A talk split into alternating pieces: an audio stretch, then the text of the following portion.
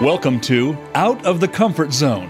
When you lead from a base of expertise, your confidence and credibility are derived from your knowledge. People follow you as a result. However, when you take a stretch assignment and span outside of your comfort zone, leading requires a different approach one of influence, inspiration, compromise, and courage. We are here to talk about how to take that next step and keep going. Now, here is your host, Wanda Wallace. Welcome to Out of the Comfort Zone. Today, we're going to talk about the story of one person's business journey. Well, actually, the story of one person's life journey. And the theme you're going to hear about today is the power of mentors, the power of people who reach out, who touch, who help. I think it's going to be inspirational in a whole host of ways. And I think if you're thinking about how do you mentor, you're going to figure out a lot of insights on what makes a difference and how to be a better mentor. So without any further introductions, my guest today is Glenn Stearns. Glenn started in a very unusual life pattern, which we're going to hear an awful lot about it. But let me just say he failed fourth grade as a tiny teaser for what went on and has gone on to create several very successful businesses, including Stearns Lending LLC, that was bought out by Blackstone and then dismantled by Blackstone as well, and then goes on to create yet another company called Kind Learning, Lending, excuse me, and on we go. Highly successful, doing some amazing things in the business world. Honored as Ernst and Young prestigious Entrepreneur of the Year award, loaned over 30 billion in loans, even in the height of some of the crises in the US, and a lot to say for himself, given that he started out with failing fourth grade. And that's just a teaser. Glenn, welcome to the show. Hi, Wanda. How are you? I'm great today. Starting out with failing fourth grade. nowhere to go but up. that's one way to look at it for sure. Right. And I didn't mention that you have a lovely book called Integrity, which I got stuck into last night and could not put down. So, an inspiring story for sure. But, Glenn, you've done, you've launched businesses. I mentioned two, you've launched a couple of others. You've been highly successful in every matter we could think about as a businessman. Why did you want to write a book and why this story? Well, you know, I actually I didn't want to write a book. I'll be real honest. I I kept thinking that um, if I started believing my own BS, then you know I was going to be in trouble. So I kept pushing it off, pushing it off. But I I did a television show a couple years ago, and um, you know that was kind of fell in my lap. I ended up doing it, and the response uh, that I received from people about being inspired about hard work and grit and really you know, just taking chances, it it really made me think, wow, well maybe maybe I could make a difference and maybe some of the things that I'd run into as a young person and as a business owner, if it can help some people, then why not? You know, and so um so I definitely put it all out there, uh, lead with my flaws, so to speak. And um, yeah, I'm real proud of the book. So you should be proud of the book. If you had to summarize your message, and two or three lines. That's terribly unfair for somebody who's just written a book. But what's your core message to people? Um, anything is possible if you put your mind to it and you surround yourself with the balcony people and not the basement people. That you can accomplish just about any goal and dream that you have. Um, real simple, you know. It's, uh, you know, we all I think have had these gla- these ceilings where we think, you know, it could never go any higher. We couldn't do any better. And uh, it's amazing what can happen when you really uh, do things the right way and you put the right team around you. You can do anything. Okay, the right team. I'm gonna go back to that theme in a minute.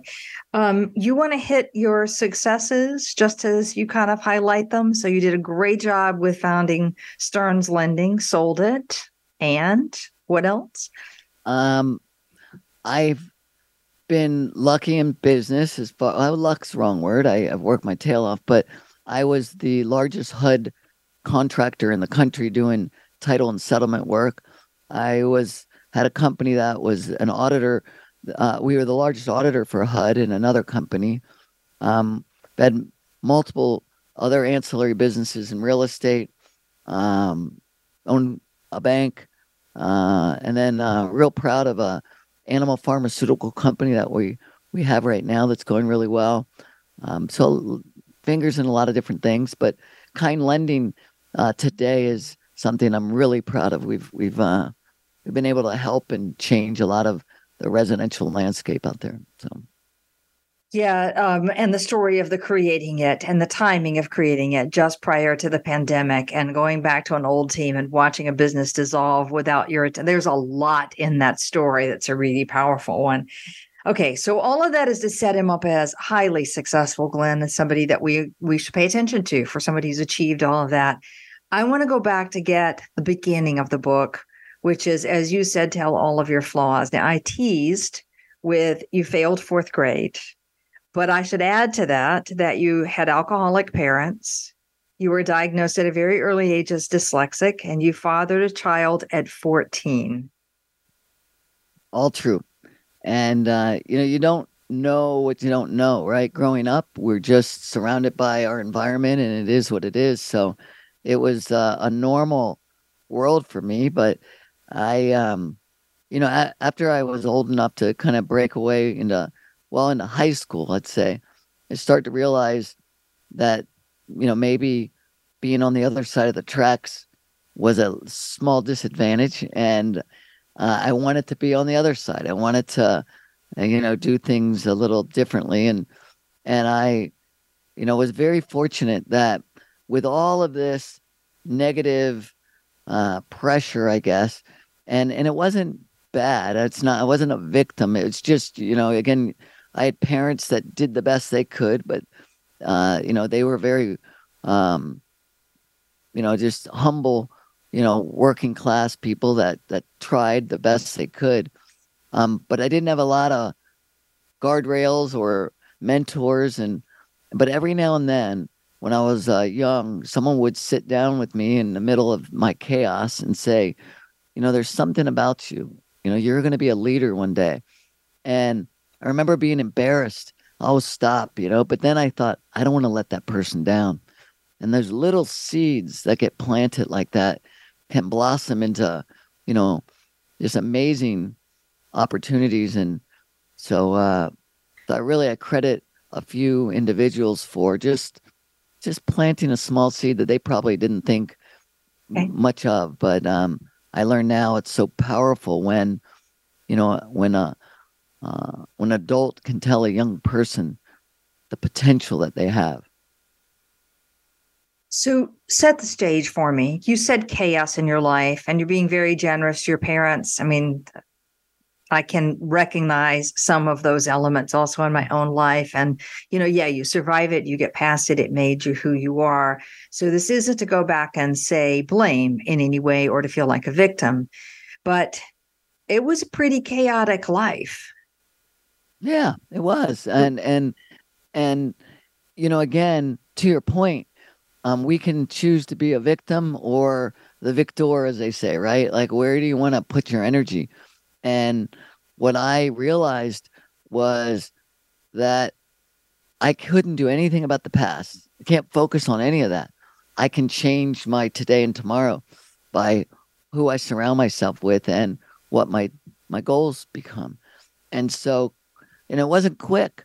And I and I tell and I, a big part of the book and the reason I again I write and expose all those flaws is because I want people to know if they're in a situation where they think, I don't have any money or I grew up on the wrong side of the track, whatever that is, that's they're causing themselves to say, I'm not even going to try. That you gotta you gotta get rid of all that negative thoughts and talk and and you just gotta push forward. And so, you know, I look at, you know, my life and I try to uh, you know, when I when I reread my own book, I go, wow, was I a screw up? You know, in that beginning uh 25 years of my life. But um but it's more about getting other people to realize, you know, that it doesn't take some uber smart person that they, you know, that that it's you know, I, I'm no different than anyone else. And um that's the key. I hope that that people can realize their own potential, you know. So I like this idea that you choose whether you're going to be the victim or the victor, regardless how much stuff is dumped on your life or how little you have, quote, going for you in the first decade or two, or how much mess you create on your own doing in the first decade right. or two, that you have a choice about being the victim or victor. So let's dig into some of the mentoring stories tell us about that first moment when someone says something that's encouraging to you. What do they say? What happened? What's the backdrop? And what was the impact? I remember it like it was yesterday. Uh, I'm 14 years old. I have gotten a girl pregnant. I'm in eighth grade. I'm at the roller skating rink. Okay, imagine that, 1978. That was the cool thing back then. And um, the manager of the roller rink that I I looked up to uh, at the time had uh, pulled me into, you know, the the back area um, and said, "I want to talk to you." And I was in the middle of shock.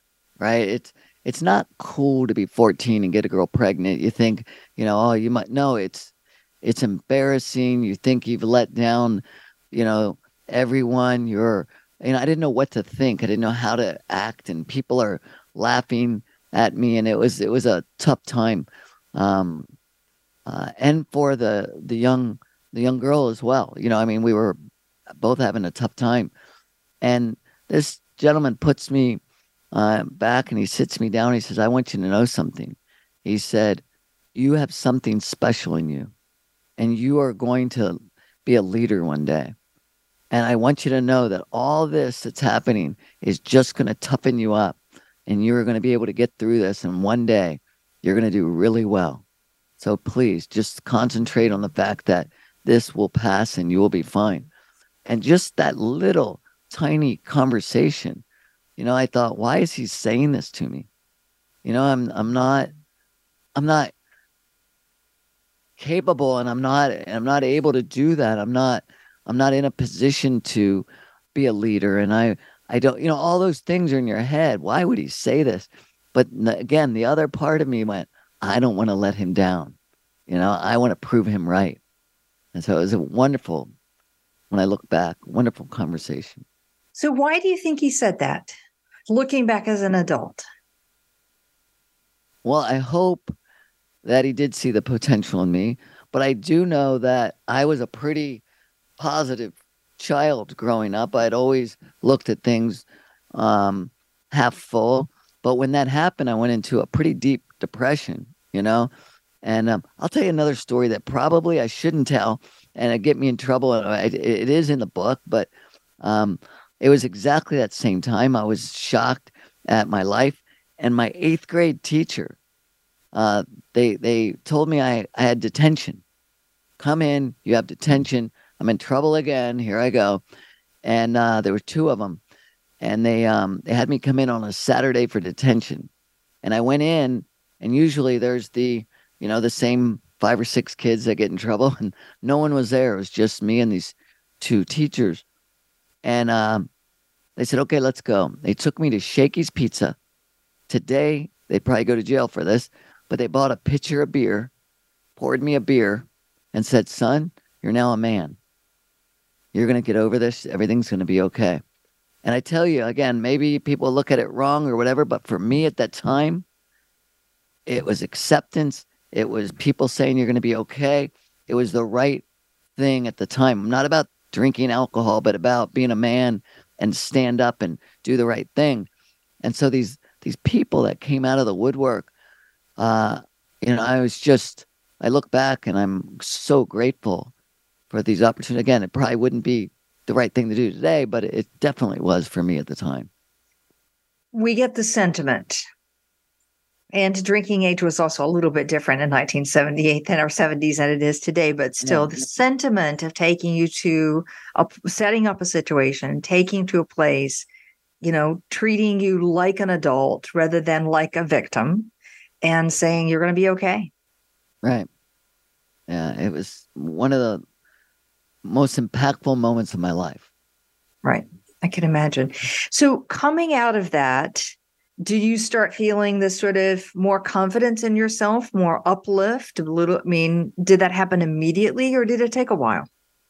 It absolutely was the the frog in the you know in the um, boiling pot, right? It was a very slow kind of awakening for me, and um, you know I don't know anyone. If there are people out there, more power to them that can wake up one day and the world changes for them. When you don't have a lot of um, infrastructure in your life, and when people, and again, my not not not to knock my parents, but they weren't uh, equipped probably to do and put me on a path. You know, they didn't care if I went to college. They never asked me to go to college. You know, they didn't demand it. None of that, right? They were working class people, and and um, so I maintain. I, I actually I probably got worse at 15 and 16 and 17 by burying these feelings and and um and then when I decided to go to to college, I kind of broke away from that traditional same thing that everyone in my family done. I was the first to go to college, and I still maintained um, somewhat of a delinquent, you know, path, I guess. And uh, I was I'd started a fraternity, and one of the old Grand Poobah guys that kind of came over from the University of Maryland, he happened yeah. to be the vice chancellor. He um, was talking to our group, and he says, "Let's talk about people we admire and why. He goes, I'll go first. I admire Glenn, and let me tell you why. And he said that in front of my peers. And again, I'm embarrassed. Oh, stop.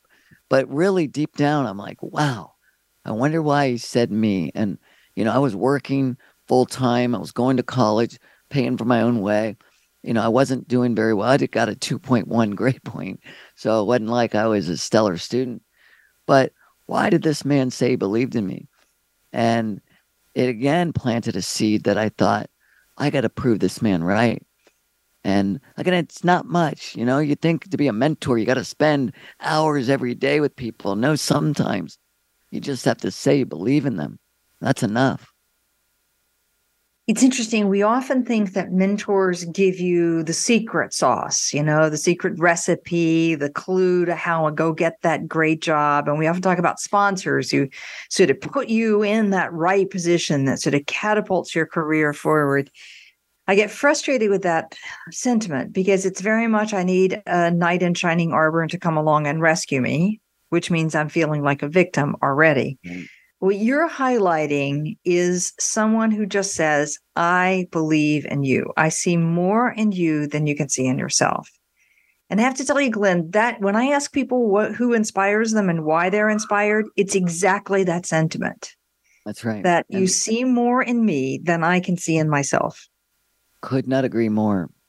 I also will tell you, I've been very blessed to be able to give back to a lot of young people and um, many, you know, very um, appreciative. And every now and then, someone will come along and they'll want to talk and talk, and they'll do this for a while, and then they'll say, "So, can I borrow some money?" And I say, "Look, I've enjoyed this relationship, and I'll continue to. But do you want to look at me as a mentor or a bank because you gotta there's a difference and and um you know when i grew up through this when i got older i had a couple of very i ended up then purposefully i picked mentors and i went after them with intensity to surround myself with them and and i didn't want money i didn't want you know to anything other than can i rub against you can i sit at lunch can i listen to how you live your life. And it wasn't the richest people in the world. By the way, mo- many of them were very wealthy. It was though that they had this respect in their community. They were happy people. These were the things that that to me defined success, right? It wasn't just that they were uh, the the richest people, but how come you got to the top and people respect you and people believe in you and you've done well and you give back. Wow, I want to be like that. So can I just go to lunch with you and things like that? And I'll never forget one time, um, 2007 and 8, when the financial crisis hit, and we were deeply in trouble as a company. And two of my greatest mentors, and they were both about 25, 30 years older than me. They said, um, Look, we believe in you. And I was on my knees. I was ready to go under. I, I, I didn't know how I was going to keep the lights on. They said, We want to buy half your company. And I was like, Wow, like I would give anything to work alongside of you guys. And I said, I love it. I said, Okay, name your price. And I said, Let me think about this. And I went about a week, two weeks, and they brought me back in again and they said, You haven't come back to me. Name your price. I said, You guys don't understand. And they go, Look, you don't understand. You'd be surprised at what we pay because we believe in you. Name your price. And I finally I turned to him. I said, Look, I am desperate. I need this more than you'll ever know. Also, this relationship is worth more to me than any money could ever buy. I can't do it. I want to, but I won't do it because I care about this relationship so much. And we were great friends to this day. I'm so close to both these men, and they're both in their 80s and and wonderful, wonderful people. But um, we ended up, I figured it out, pulled myself out of it, became the number one lender in wholesale, the number two lender in the country. And they both were kicking me. I should have made you sell and joking. They didn't need any money. They were helping me. You know what I mean? They were trying. And they did more by just saying that, giving me the confidence that they believed in me. You know, I didn't want to go that other place because then you mess the difference between mentoring and and banking, like I said. So, you know. Okay. All right. So how long did it take you to really begin to get your life together? So you're in college, you got a 2.1 grade average. You still get people who are saying to you, I believe in you. Right. So when um, did you really get the get your act together, so to speak? Okay, so I'm in a a bar. It's I've just graduated. It's 1:30 in the morning. My friend has just gotten a beer thrown on him or he got slapped or something that I'm belly laughing at. How funny is this? Oh my gosh. And in the middle of my biggest fog, I had my clearest thought. This is boring. I don't want to do this anymore. I did this last night and the night before and the night before. I have fallen into my dad pattern and my grandfather and my uncle. I don't want to do this anymore. And that was very clear to me. And that was a, a moment. I'm done. The next day, I told my buddy, today, why don't we drive to California? We lived in Maryland. You want to go to California? I go, yeah, let's just go out there and see what it's like. I knew in the back of my head I probably wasn't coming home you know. And I drove out there with him. And a few days after, we were sleeping sleeping on the floor with five other guys in a one bedroom. Um, I ended up knowing somebody else, lo- local, a, a, gal that I had. She was my boss when I was a waiter in Maryland. She lived out there, and she let me sleep on a bed. And so the next morning, I found myself sitting on this bench overlooking the Pacific Ocean with all the wonderful cars and homes and beautiful people. And, you know, again, I'm from Maryland and here I am going, wow, like I want this life. What is it? So I saw this man in his yard and I said, sir, what did it take to get this house? Like, I know I can do it. What did it take? Tell me, you know, and he sits there, he goes, Senor, I'm the gardener. I think the man's in real estate. I'm like, real estate. I'm going to get into real estate.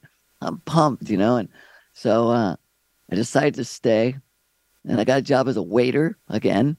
And then uh, I started as a loan officer, and I uh, just thought I'm going to do this, figure it out, never look back. Great. And have there always been people who've kind of helped you along the way? You've, you've talked about the two mentors that you look up to. Um, well, I've been, I guess I've been lucky to have people because I'm I talk, a, you know, and I and I ask a lot of questions, and I think that's very important of young people is ask, just continue, ask, ask, ask. Don't be shy, and I did that. So a lot of people believed in me. But I think what was most important is kind of what the title of your podcast. I mean, out of your comfort zone, right? It is getting, stepping out, and going. I'm going to make myself uncomfortable, and I'm going to ask people that I don't know. Hey, can you? Do you mind can we go to lunch? Or can we, you know, whatever, just get out of your comfort zone and then you're going to have this this growth that's the only way to grow is to make yourself uncomfortable. And so i started to get into a pattern like that. And to take you backwards for a second when i was very young my dad might have uh, drank too much or whatever. My mom wanted us out of the house. And she would say let's go kids. We're going to get lost and so we would get in the car and we'd drive forever and she'd pull over at a farm and go, Oh no, guess what? And we go, We're lost.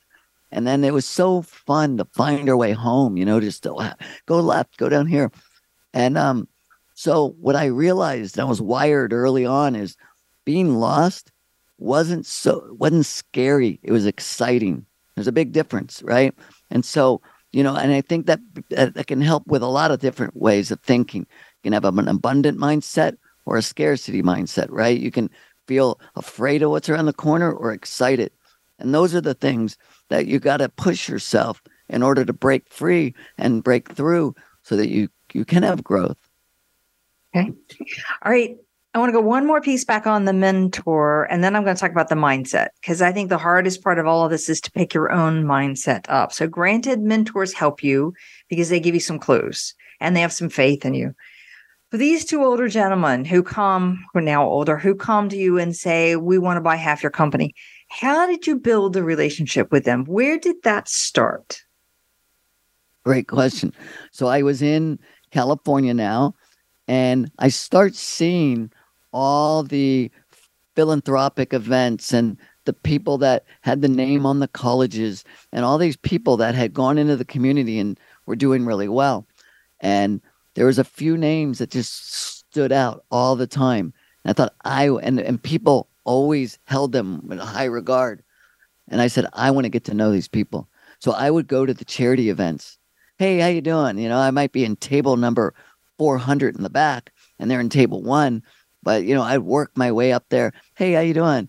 And just want to meet them. And I kept running into them. Hey, I don't know if you remember me you know, and and just trying to get into those circles.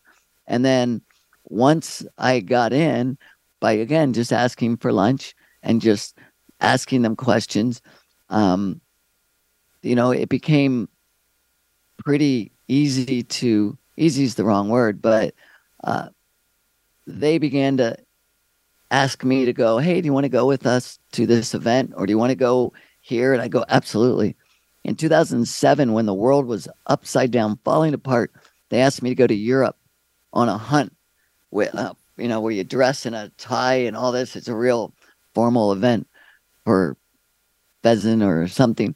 And i could not go. My company was crumbling. There was no way. And i thought also there is no way i can say no. And i figured out how to get there and just keep rubbing elbows you know and it was then that we developed friendships, you know, and that grew into, you know, wonderful, wonderful, lasting friendships. I coach so many people whose careers inside their own companies are dependent on being known, having their work known, getting the right kind of advice, getting the right kind of opportunities. And they're so afraid to reach out to just chat. Now, granted, these people live on umpteenth floor and that umpteen floor is often locked and hard to get onto you know so it's not an easy i'll give you it's not an easy task and some of these individuals don't make it very easy.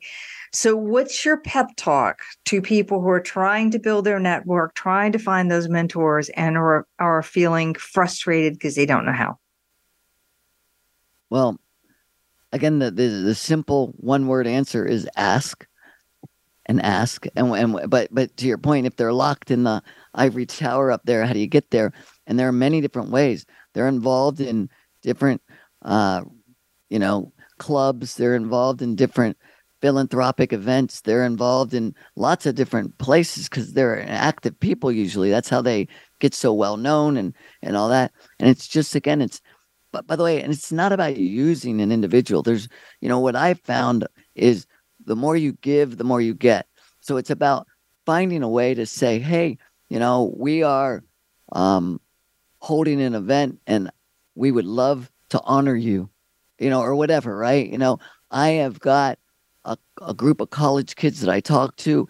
I would love to interview in front of them. You know, it's like, you know, there's a lot of ways, you know, would you mind if we sat down and and I do a mini podcast and I'd love to have you on that podcast. You know, just little things to get them so that they end up saying, you know, yes, I'd love to share some of my information with you. And that's how you start to develop the relationship slowly, but but not trying to take, but trying to give, you know? Yeah. I think what's interesting about this too, Glenn, that you've a bit undersold and I want to sell high. It's not so much about who you need for success. It's about who you're going to respect who you want to pattern your life after. I think if I quote you from earlier in this podcast. So, and those are the people most likely who are going to want to be around you too, and who care about making themselves available to people, I'm guessing. But it's choosing wisely. You're absolutely right. Because again, I, I think I said earlier, there's there's balcony people and basement people, and there's a lot of people, whether you have money or not, that are not positive in people's lives, right? And there's people that are very positive, and you want to be around people that celebrate you and you want to celebrate them. And so I was asked yesterday, I was at a high school speaking to some students, you know, oh, what is it that you think makes a difference in uh, the people you surround yourself with? And I said, well, not only do you have to find people that want to celebrate you, but you have to be just as good of a friend back. You have to celebrate them. You have to highlight them. And the more that you can give, hopefully they reciprocate. And if they don't, they might not be the right friends. So you got to find those people. And again, a lot of people that have had some success, um, depending on where they are in that that journey, some people get it and see the responsibility, and other people get big heads and they don't, then those people maybe, you know, you may not want to spend that much time around. But the ones that kind of get the the responsibility are the ones that think you want to be around. The want to be around. And the ones that I love that that want to celebrate you and you want to celebrate them. You're proud to be associated with you. They lift you up and you lift them up. Um, I said earlier, we often talk about sponsors, people who are there for you in a moment of crisis and who will make sure that you are well represented in the meetings and in the talent discussions where you're not there, can't be there. But what's little understood about that sponsor relationship is that it's a quid pro quo, meaning they're giving a lot to you, but they're expecting back from you as well. They expect to be able to call on you when they need you and get your help. And it's a give and take as opposed to just a take, take, take, as you just said. I think those are the best relationships anyway, the ones worth celebrating in life for sure. I All right, Glenn. Agree more. This is a perfect moment to, to take a break. My guest today is Glenn Stearns. As you can see, he's written a lovely book called Integrity, and it's a fabulous, highly wonderful read, and you won't be able to put it down, I promise you. Glenn started from, shall we say, very humble means without an awful lot of belief in himself or an awful lot of belief of what was possible and surrounded himself by people who helped lift him up. We've been talking about some of those uh, mentors. When I come back, I want to talk about the shift in mindset that's required to begin to take advantage of these people you've surrounded yourself. We'll be right back.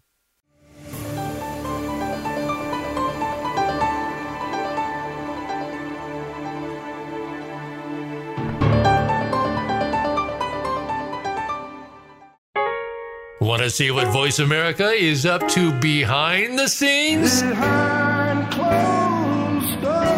Follow us on TikTok at Voice America Talk Radio. Hi, I'm Wanda Wallace, host of Out of the Comfort Zone. We have some amazing guests with some incredibly good ideas about how to take your leadership to the next level. But I find people are looking for more practical ways of implementing those ideas. So we've created an individual subscription service specifically to focus on how to apply. You'll find more about that at www.outofthecomfortzone.com. We have two additional subscription services one for the social group that want to exchange ideas and perspectives with a group and talk about career advancement. And we have a master's level for people who want to take a deeper dive, all on outofthecomfortzone.com. We hope you'll join us. When it comes to business, you'll find the experts here. Voice America Business Network.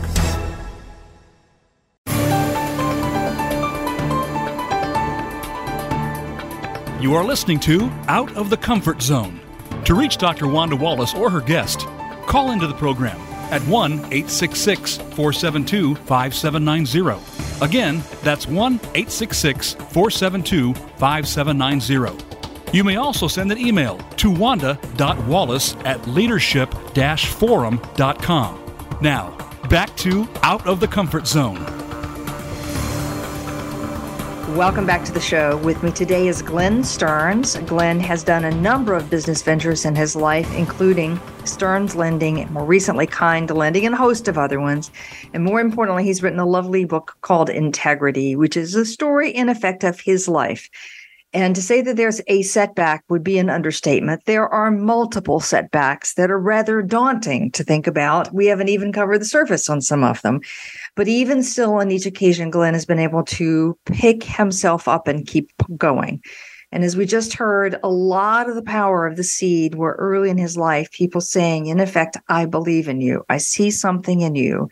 And that just plants that seed that says, maybe it's possible.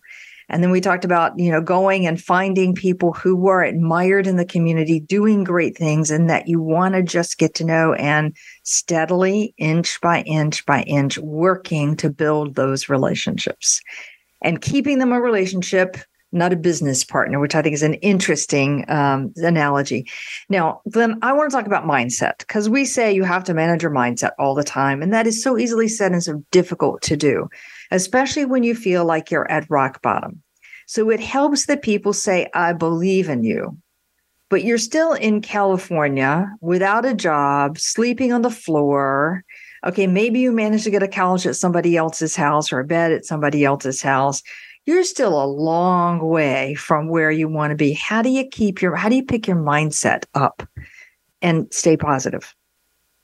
Well, I mean, it's an absolute choice. I mean, in anything we do and that's that's the easy answer really and what i mean by that is when i was younger i didn't have um, much of a career going i would go out and call on real estate offices and see if i could get a loan and it's a pretty brutal way to get into business because all you get to is shut down shut down shut down and so it becomes kind of depressing so what i would do is I'd get in my car I would put on my cassette back then, a cassette tape of Phil Collins. I would the one I don't care anymore, and I would play that song as loud as I could and scream it down the Pacific Coast Highway and pump myself back up and go back in there again because it wasn't that I got a lot of yeses. I got 99% no's, you know.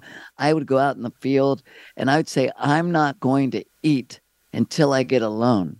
And then I would be walking in, I am hungry for a loan. And I'd be laughing in my head, going, Oh, I'm really hungry, right? You know, and so I had to make up little games to keep your mind in the in the right frame. So it's absolutely a choice because it's real simple to become depressed or to say this isn't working or whatever you want to do to call it, you know, um, you know, a failure or whatever. But you have to stay positive, even trick your own self, you know? And by the way, Wanda, you said one thing earlier about people saying they believed in me and all this when I was little.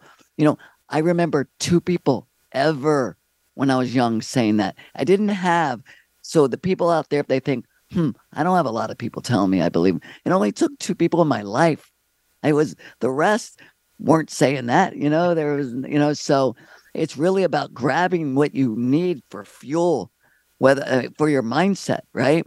Well, people believe in me. Okay, it was two people in my entire life as a young kid. You know, the rest probably thought I was a screw up. You know, so I wasn't focusing on them. I was focusing on the the ones that that I wanted to focus on, which were the positive ones. Okay. All right. So in business, you hit adversity. You've talked about, you know, the 2007 crisis, and that was sinking your company. You've written about the Blackstone uh, deal and what happened in the Blackstone deal and the demise of the company as a result, um, and a series of others. What's your secret to, uh, you know, like you hit the wall and you think there's no deeper place to go? What What do you do? Hey, so um, for a second, uh, uh, regarding Blackstone, um, I went into the deal feeling that we were partners.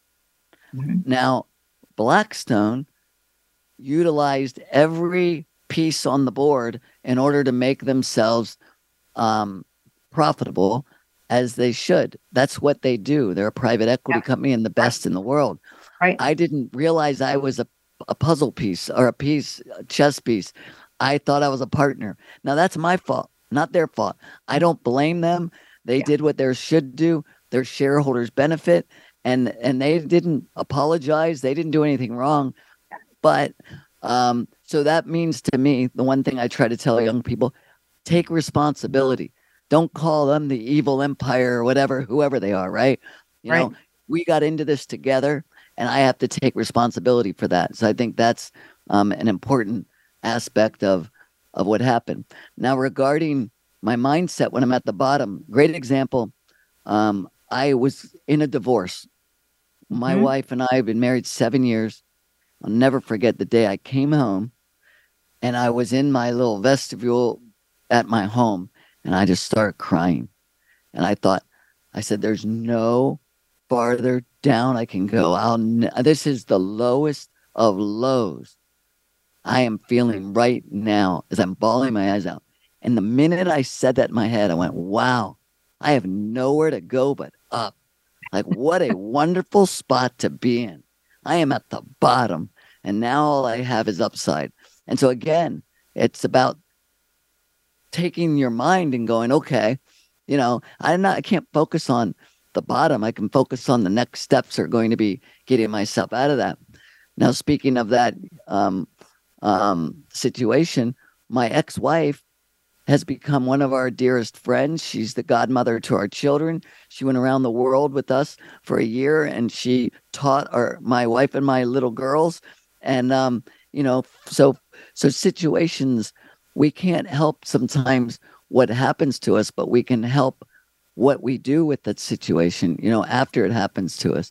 And um and and a lot of times we can help how we got there, but but all we can do after something happens is do the best we can with it and so I'm real proud of even that, you know. So here's um as I've listened to the conversation, you said three things that oh, four things that resonate with what I believe it takes to hit a really hard patch and keep going. And I want to just echo again because I think they're really important. One, you said mindset is a choice. I can choose to be a victim. I can choose to be angry. I can choose to be whatever it's a choice of how I'm going to deal with this. I think that's an important piece. The second, you said to stay positive, and that is grab into any tiny straw anybody throws out anywhere, even if it's only two people in your childhood ever, and hold on to it. So, like, find the positivity and hold on to it. And then you said take responsibility because you had a piece in getting yourself here. So, you went into this, it's not blaming everybody else, but you had something to say about it. And then focus on not where the bottom is, not how bad it is, not how you got there, but what you're going to do next. Exactly. Exactly. And my dad used to say, whether you think you can or you think you can't, you're right. You know, yeah. and so it's that mindset, right? It's just what do you want to focus on? And, you know, I've had so many discussions with people and said, we can't do anything about the past. What are we going to do from right now forward? And you just have to stop putting your head into a place that won't get you anywhere, you know, and just think about the solutions. And, you know, a lot of times it's, it's difficult, but it won't do us any good to focus on the past. So, right.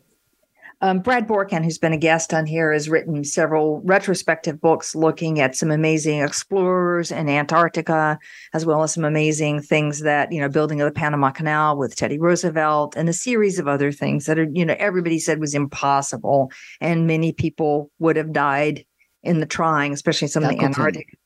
Yeah, right. great. Oh, all of those so if you look at every one of them there was that same quality of i'm not going to look at whatever happened in the past because it can't fix it. Whatever caused us to get there i can't do anything about it not dwelling on it. I'm only looking at what i'm going to do next. And if i look at some of the most uh, the senior level very very senior level ceos that i admire a great deal they have that same quality. I'm you know, here um, at this moment and what do i do going forward? there's a gentleman that I had the honor to um, send bring into a leadership gathering that I did uh, on Necker Island uh, with Richard Branson. It was called Surviving and Thriving. His name is Joe Simpson. You might have heard of him, and he um, is in a.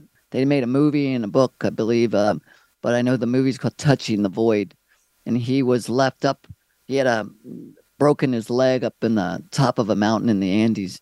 If you know his story, and um, you know, as his partner would lower him down on a rope because he didn't want to give up on him, he ended up lowering him down and the tension never came off and he was stuck.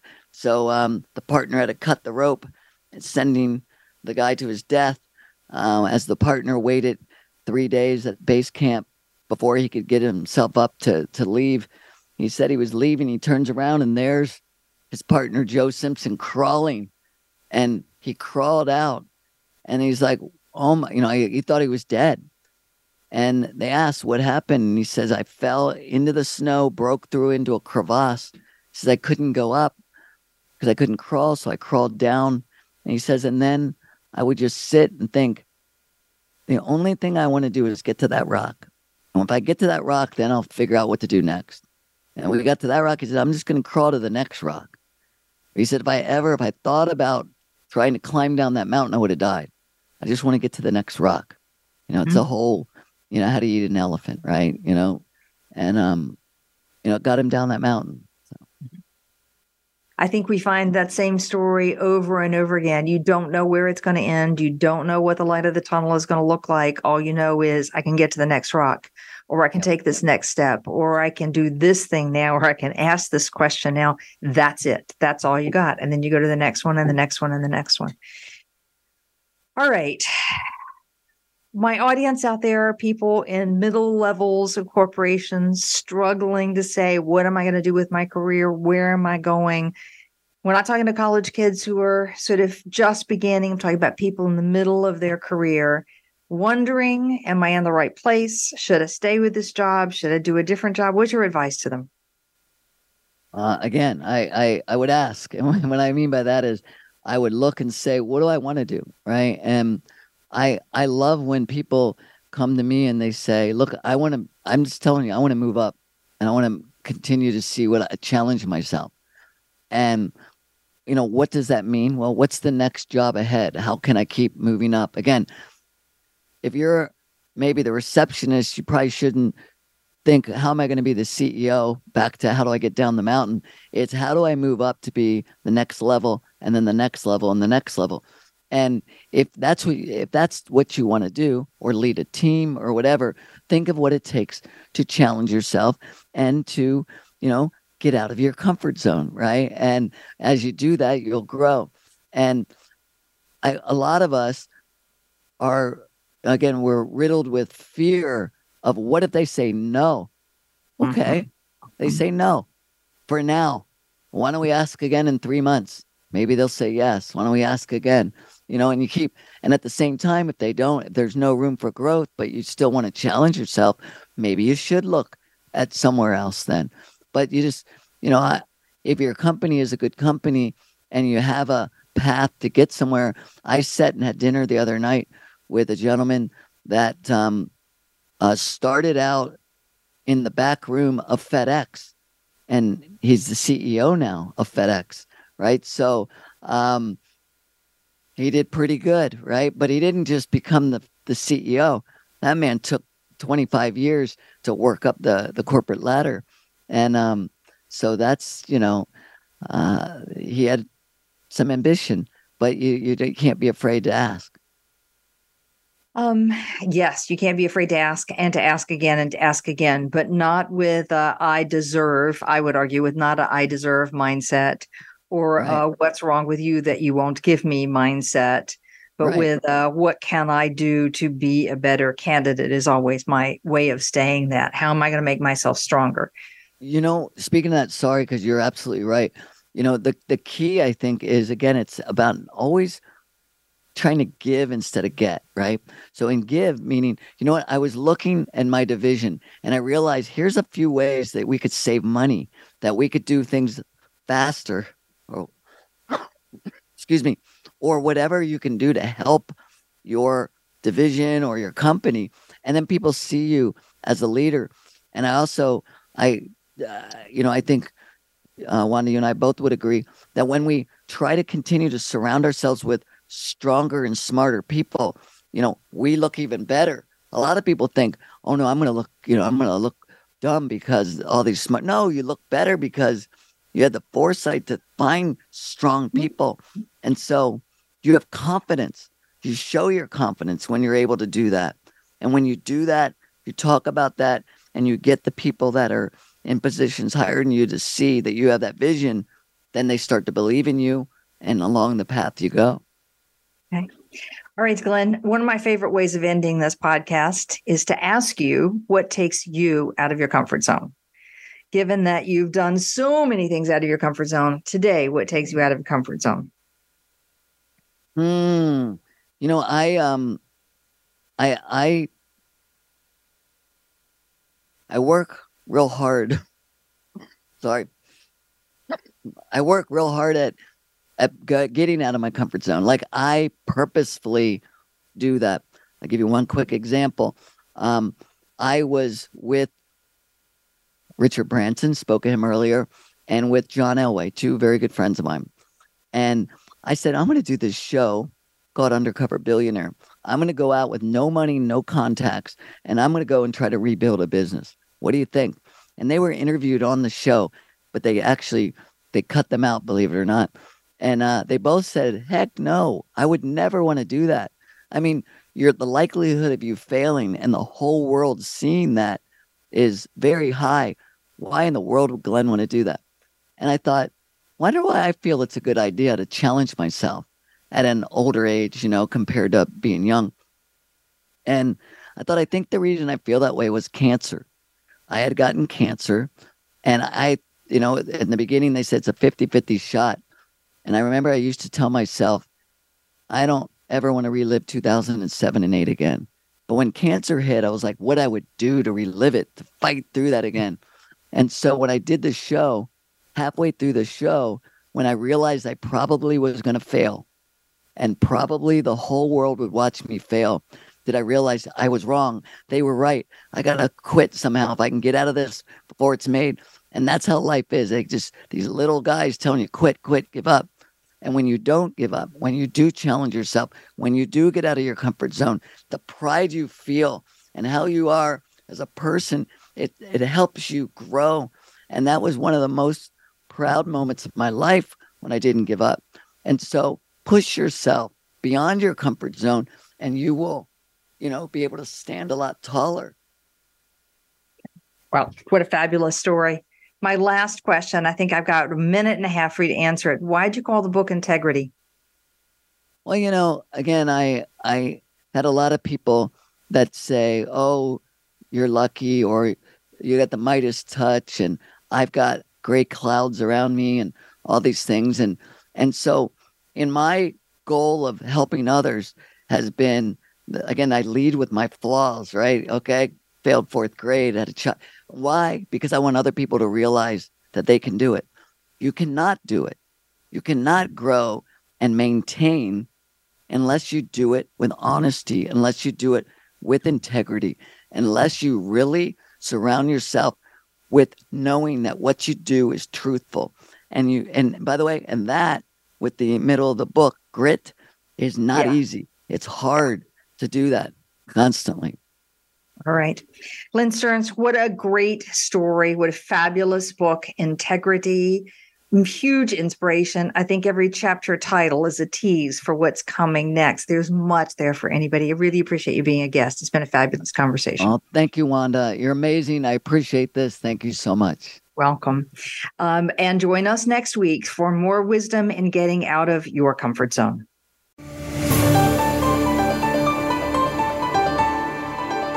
Thank you for joining us today. Tune in for another edition next week with Dr. Wanda Wallace on the Voice America Business Channel. Reach outside your comfort zone this week.